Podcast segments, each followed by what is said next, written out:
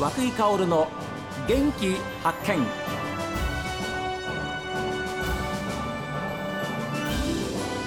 おはようございます。和久井薫です。和久井薫の元気発見。一日の始まりは私が発見した北海道の元気な人と出会っていただきます。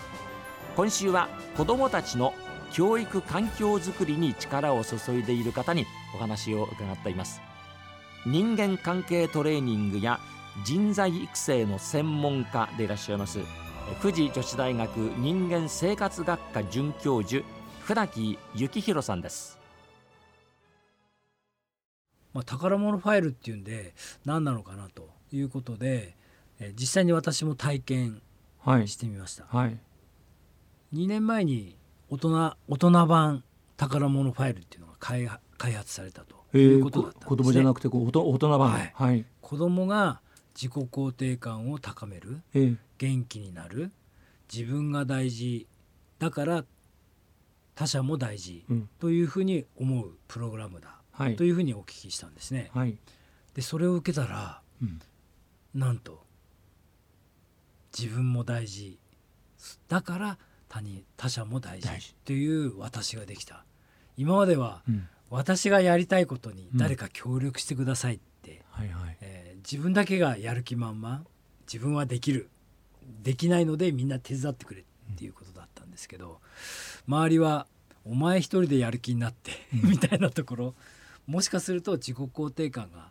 低かったのかもしれないですね周りの人たちは、はいはい。そういう意味で子どもたちが元気になる、うん、そういったプログラムを全国に広げたいということを、はい、その先生が岩堀先生っていうんですけど、はい、取り組みを始めたと。それをお聞きしてどういうふうに取り組むのっていうお話を聞いたら、うん、いや実は子どもにね、えー、このプログラムを届けるにはいくつかの教材をプレゼントする必要があると。はい、で私一人ではその教材をプレゼントする資金がないので、うん、ぜひ子どもにまあ、SDGs を通した教育。例えばあ人権、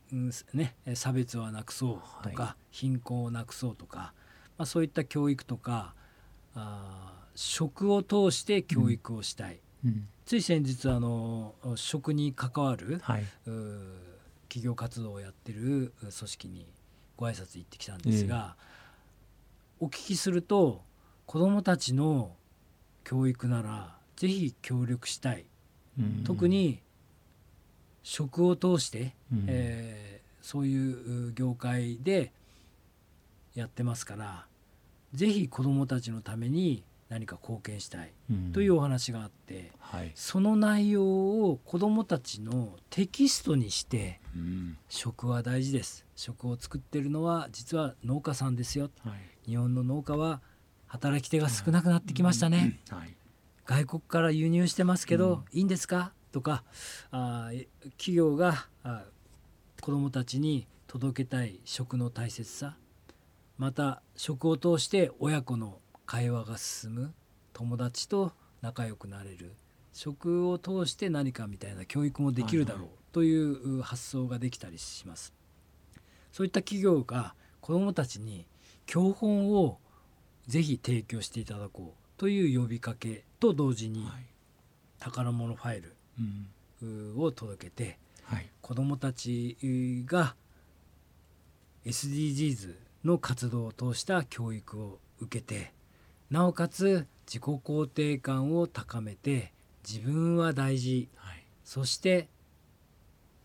他者も大事、うん、といったところを子どもたちの時からその大切さを教育を通して体験して共に育ってもらう環境づくり。そうするといじめもなくなるだろう、はい、いじめは最たるもので他者が大事って思ってない行為だと、はいね、私は思うんですね。そういう意味では自分も大事。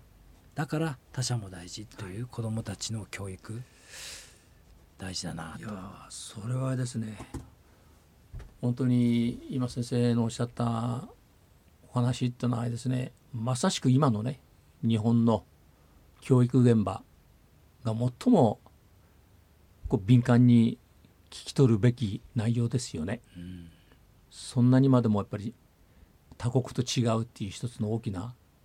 結果が出てるわけですから。そうですね。また学校の先生方も実際忙しいんだと思うんですね、うん、はい、内容をちょっとお話しすると、はいはい、統一された教材が必要だとい。うことで、はいこれが私が作った宝物ファイルなんですけどもコンパス？はい。これは私がつけた名前なんですね、えー、自分独自のオリジナルの自分のファイルを作ってですね。自分の写真を通して自分についてのメッセージをどんどん書いていくんです。自分のことを大好きになろう。家族や友達のことも大好きになろうっていうところから始まってるんですけど、はい、あ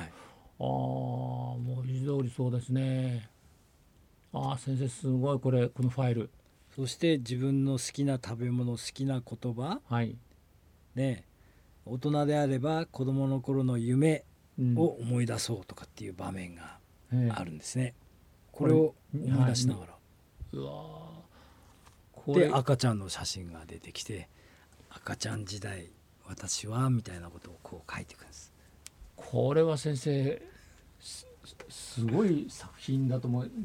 資料重い。これ何ページあるんですか？宝物ファイル。私人生60年あるから まあ60年分が中にあるんですね。でも船木先生とかですねいろいろ書いてありますよ、はい、はい、一緒に、うん、えー、その宝物ファイルを作る場に参加した方から、はい、実は自分だけで書いてるだけではなくて、えー、自分がああ一枚一枚書いた後に、はい、えー、一緒の席の人に伝える場面があるんですね。うん、お互いに内容を伝え合っているので、はい、それを3日も4日も続くんですよ。そうするともう最後の最終日にお互いにこういうふうに人生振り返ってきたけども、宝物ができたね。そうお互いにも心を許し合ってそこまでい。けるわけですよね、はい。はい、言葉のプレゼントをすると。船木先生の元気の秘訣って源は何ですか？多分チャレンジだと思います。そうですね。チャレンジに年齢は関係ないですもんね、えー、周りはちょっと大変みたいです。いやでもそれはあのチャレンジして挑戦するトライするっていうことが大事なわけですから、はい、周りの人にもちょっとそこはですねご協力いただいて、いや先生あのチャレンジっていう部分であの今後も大いに子どもたちの、まあ、教育関係づくりも含めてあのご活躍をお願いしたいと思います。ありがとうございます。今週ありがとうございました、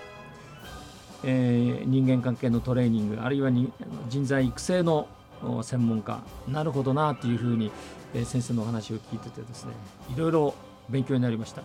えー、富士女子大学人間生活学科准教授、えー、船木幸宏さんにお話を伺いました。ありがとうございました。ありがとうございました